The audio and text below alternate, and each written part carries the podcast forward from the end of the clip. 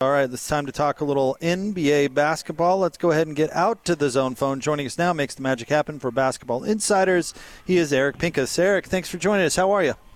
Oh, I'm doing well. Thanks for having me. So, what kind of madness are we in for for the next couple of weeks? How crazy is it going to get? I mean, it's just uh, a full off season condensed into what we have training camp in a couple weeks. I mean, I think it's 15 days, or yeah, it's about 15 days till training camp. So we are we are going to have a lot of deals in a record time just because of the clock. Uh, so is it going to be a more wild summer? Are there going to be more moves than any other summer or off season? I guess there's no this isn't summer anymore. Uh, I don't know if it'll be that outrageous, but in the amount of time, it's going to be crazy because you've got 30 teams that have to go through the draft, immediately turn around uh, and do free agency. This is the best time of the year to make trades. Uh, it's actually there are more trades this time of year than there are even at the trade deadline. And then you've got to get your your game plan together based on your roster, which you don't know what it's going to be, and you have to start getting training camp prepared and get guys in, in past physicals and all these kind of things. Uh, yeah, I, I could. T- I'll say this: teams and front offices are basically freaking out, and it's chaos, but it's fun. They're getting paid for it. They're doing it. You know, most of them are doing the job they love, and so I don't think they're complaining to get basketball back. Well, we know about the Chris Paul thing, and we've heard rumors about James Harden and what's going to happen there. I mean, do you expect seven, eight, like big, big kinds of deals, or do you think that that's just uh, just a few that are going to be sprinkled here and there, and the rest is going to be uh, sort of mid mid range kind of stuff? Well, under normal busy off season, uh, teams have cap room, at least in recent years, but we don't really have that this year. There aren't uh, more than a handful of teams that have real cap space, and some might.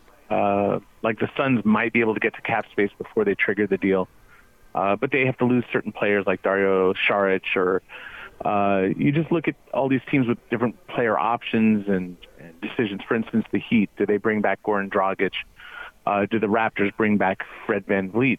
Uh, but if most players stay and there aren't a lot of options as where to go, the only real teams with cap room are the Knicks, uh, the Pistons, the Hornets, and the Hawks. And most of those teams, certainly the Knicks, would like to be a, a playoff team, but I don't think they're rushing to do so because they're pretty far. Same with the Pistons and the Hornets. I mean, there none of those teams are ready-made to say, okay, let's go get a star or overpay. So yeah, they'll pay some players. Maybe they'll go after Fred VanVleet, one of those teams. But uh, there just aren't a lot of teams. I mean, the Hawks are at least uh, a team that want to make that push and at least have a star and in uh, in Trae Young, but it, the rest of the league doesn't have that much money to spend just based on the rules. Is they're over the cap, and so that would suggest that if you want to get better, the only real way to do it is to trade. And so we, when you have down years, when it comes to spending, you should have more trade movement. So we could see some blockbusters and. You know, we've heard the we, we've already had, uh, of course, the room the rumor uh, or at least the report at this point, which sounds like it's happening that Chris Paul's going uh, to the Suns. He's one of those names where it's a massive contract. He's one of the most expensive players in the league, and he's being dealt. We'll, we'll see what happens with another one in Russell Westbrook. Uh, if James Harden really want, wants to push out, now, the, the Rockets don't have any necessarily an incentive to force anything. They can be patient. Uh, but if if teams are going to go after those guys, well, especially James Harden, they're going to have to give up a ton. You, you they'll they'll probably be happy to let Russell Westbrook go, especially if they're trading James Harden. They may not charge much, but uh, in trade. But uh, if you're going to try to get James Harden, they're going to ask for an arm and a leg and then some. Eric, the salary cap stays the same. The luxury uh, tax stays the same as last season. The Jazz are already over the salary cap, uh, owing uh, roughly $118 million next year. Uh, Jordan Clarkson is a free agent, and as you know, he was extremely key uh, to the Jazz having success last year, and his role off the bench was, was desperately needed. How hard do you think it's going to be for the Jazz to retain him? How painful will that be? Well, that goes back to the conversation of, of who has money to offer. And if it's only those teams that I mentioned, uh, do the Knicks go hard after Jordan Clarkson? I, I like Jordan, but I don't think he's he shouldn't be one of your top two players. I, if he's your third or fourth best player, sure.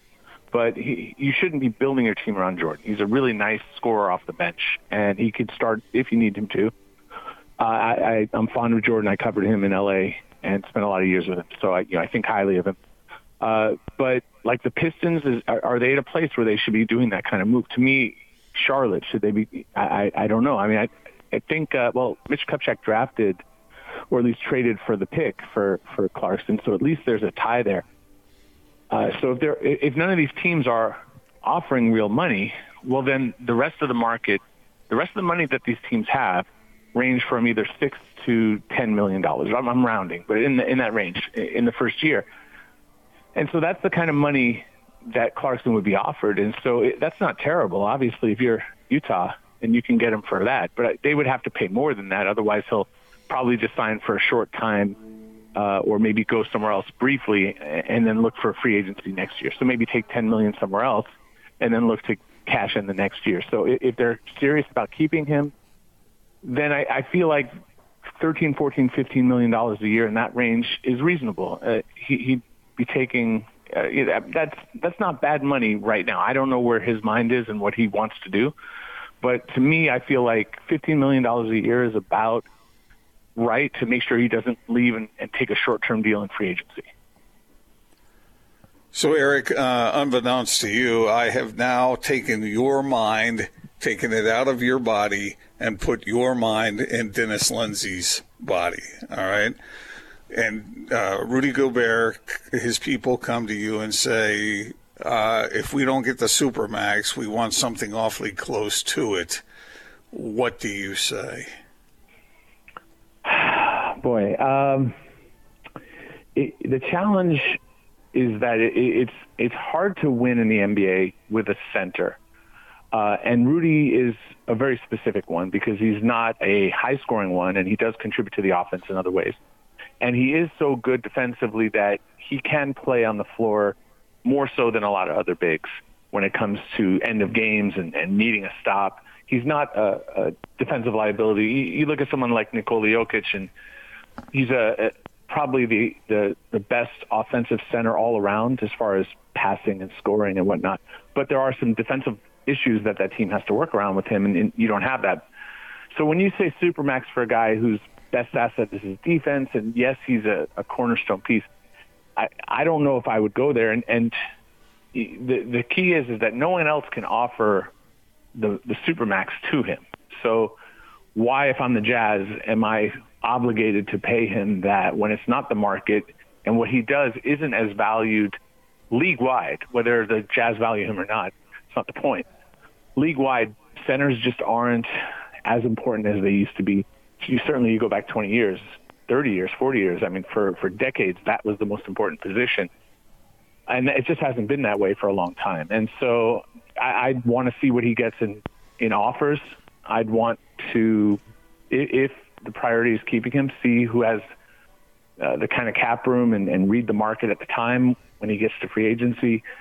Uh, keep a strong relationship because you know Dennis Lindsey is a very personable guy. He's a good communicator. He knows how to uh, nurture relationships. Make sure that you're on the same page. And so, if there is interest and if there's money out there that's going to Rudy, then they match it or beat it by a small amount. But I don't know about Supermax. I just, to me, I don't see the need to do that for for someone at his position, as valuable as he is, it's not the most valuable position in the NBA. So would you let me follow up on that? Would you negotiate, try to negotiate with him now because you don't want to go into that situation where he becomes a free agent, uh, or do you? And if he's unwilling to meet you where you want to go, do you trade him? What what would you? What, what's the appropriate thing to do? Well, it's it's an exploration of of what how far off is he from where the Jazz would be. If he's adamant that it's supermax and that's all he wants, if you trade him, he can't get the supermax. So right. there's there's a point where he has to uh, find a compromise, and there's a point where the Jazz have to find a compromise. And if that compromise doesn't exist, and they know this early, this, this is the sort of thing that you want to negotiate as early as possible. The closer someone gets to the end of their contract, the harder it is to get value back uh, because those teams will typically just wait a year, wait till wait until he's a free agent, and then you know, pay him, and and you don't have to trade all your pieces. But you know, there's there's value. Like the Lakers uh, tried to trade for Anthony Davis, and ended up use, you know, using cap room. They were better off using cap room than trading all their pieces, and they ended up trading anyway for him. So I'm saying, but uh, they could have waited another year. But you, you have to try to win now. You go team by team, and there's a value in waiting it, situationally based on where your team is. But I, to me, get a deal as close as possible to the number, and if you could lock him in, great. If you're close and have a good relationship, but you're not quite there, you don't have to trade him. You could delay it and nurture that relationship and try to work something out uh, because he's he's a very good player and he's he's very valuable to the organization. But the money is just too much where it hamstrings and you know I don't know where the Donovan Mitchell Rudy Gobert relationship is. I hope it's uh, if if it is if it was damaged as reported, I'm hoping it's long since repaired. Uh, but you, that that's also crucial to make sure that that team is that your two stars, your two best players are are uh, on the same page and, and able to communicate and, and want to win together. I think that's a valuable piece as well. Eric Pincus is with us from Basketball Insiders, and this is the last thing uh, from me, Eric. But uh, we've alluded to the Chris Paul trade, uh, uh reported trade, a couple of times. Uh, interested to get your analysis of the deal. It felt like a real win-win to me, uh, given the direction of both franchises. But what were your thoughts? I mean, that's fair. I, I, don't, I don't look at the Suns and say they're a top three team in the West or top two or whatever, but I do think that they have a shot to contend for the playoffs. They weren't that far off uh, from making a lower seed. They'll compete with uh, some of the teams like the Grizzlies and, and the teams certainly over overtake the Thunder, who were really good this year, but are, are obviously going in a different directions. So uh, Devin Booker is one of the the best scorers in this league, uh, and he's been sort of overlooked because he's he has not a very good team around him. Uh, I thought Ricky Rubio was great for them, and I thought that um, the template was there for how they can win and you're basically upgrading from Rubio, who's very, very solid and a very good point guard, but not nearly as good. Although he's younger, he's not nearly as good as Chris Paul. So it's an upgrade there. They didn't give up uh, necessarily any pieces that they they were already going to move out from Oubre. He wasn't Kelly Oubre wasn't there in the bubble anyway when they were really, really good. Uh, and the draft pick. I mean, this is a team that's been swimming in picks and and drafting forever. It's like at some point you've got to try to push. Uh, for the Thunder, clearly it's time uh, to to rebuild. They're not going to reinvest in Danilo Gallinari. Uh, they they weren't going to reinvest uh, a year later with Dennis Schroeder, so they're trading him to the Lakers, et cetera, et cetera. So it's time. So they got another pick. Uh, they got a couple of salaries that they can they can try to trade Rubio. Uh, they could trade uh, Oubre again and get more for it, so maybe another pick or something. So they're collecting as many draft assets. It's not really a destination market in Oklahoma City, uh, but they've done a really, really good job of uh, going from where they were back a long time ago in the NBA Finals to losing stars and then to trading and staying competitive and still putting out a good product. But I think it's time for them to be really, really bad for a little bit. And uh, when they hit the, the the draft, they're going to have like I don't know, they got like 20 picks or something in the next few years. It's insane. So Eric, if uh, if James Harden wanted to play for your team, uh, how uh, how eager would you be if you were the Nets to uh, to make that become a reality, so that you have Kevin Durant and James Harden and Kyrie Irving on the floor together at the same time? Jake Jake wants to see it happen just because he thinks it would be a disaster. What do you think? well, I mean, from a, a theatrical point of view, it would be certainly uh, fascinating to watch and see uh, it, on paper, it's it's not very pretty. I, I don't I don't know James Harden and Kyrie Irving, who are both players who want to make most of the decisions most of the time, are well suited for each other. In fact, I'm not 100% suited, sure that, that Kyrie Irving and KD are perfect uh, in fit because you know I anticipate there are going to be times where we're going to see a repeat of what happened with Russell Westbrook and, KD, where there were times where the point guard had the ball and it should have gone to KD, and there was a lot of tension there. And, and Kyrie is a very, very good player, but he's also a very ball dominant player. And then you take a and add in the most ball dominant player in the league. Basically, I don't know about. I'm not looking at the, the analytics, but it, by my by the eye test, certainly uh, you can make the case for it uh, that Harden is not an off the ball player. Uh, he was he, he was able to play with KD and, and Westbrook in his younger days before he became what he's become, which is you know, a very special player, but uh, someone who hasn't had that, enough uh, uh, of a postseason run to satisfy his wants. He hasn't gotten to the finals, hasn't won since the Thunder, and hasn't won with the Rockets. I, you know, sure, they'd be giving up something like Caris LeVert, uh, who's a really nice younger scorer. Uh, Spencer Dinwiddie, and then probably Jarrett Allen, and then who knows what else, what other kind of draft considerations and whatnot. I, I don't know if the Rockets would go for all that. You know, from a train wreck point of view, sure, it could work though. I mean, they're, they're, you're talking about three absolutely elite players. They can probably figure it out. I don't want to just say putting good players together isn't isn't going to work. I mean, it could work, but I, I could see you know all, all the, the the same things that you're talking about. The the train wreck that it could be. I, I definitely identify with that. Eric, thank you very much for joining us as always. We uh, we really appreciate it. You got it. Anytime, guys. Appreciate it. That's our friend Eric Pincus uh, from Basketball Insiders, and uh, that was that was really good. Uh, really enjoy his analysis every time he gets a chance to join us. Yeah, he's going to be really busy over the next two Yeah. weeks, isn't he?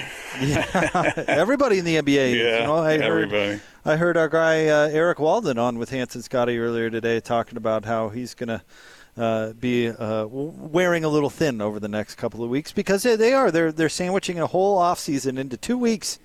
Mm-hmm. Pretty nuts.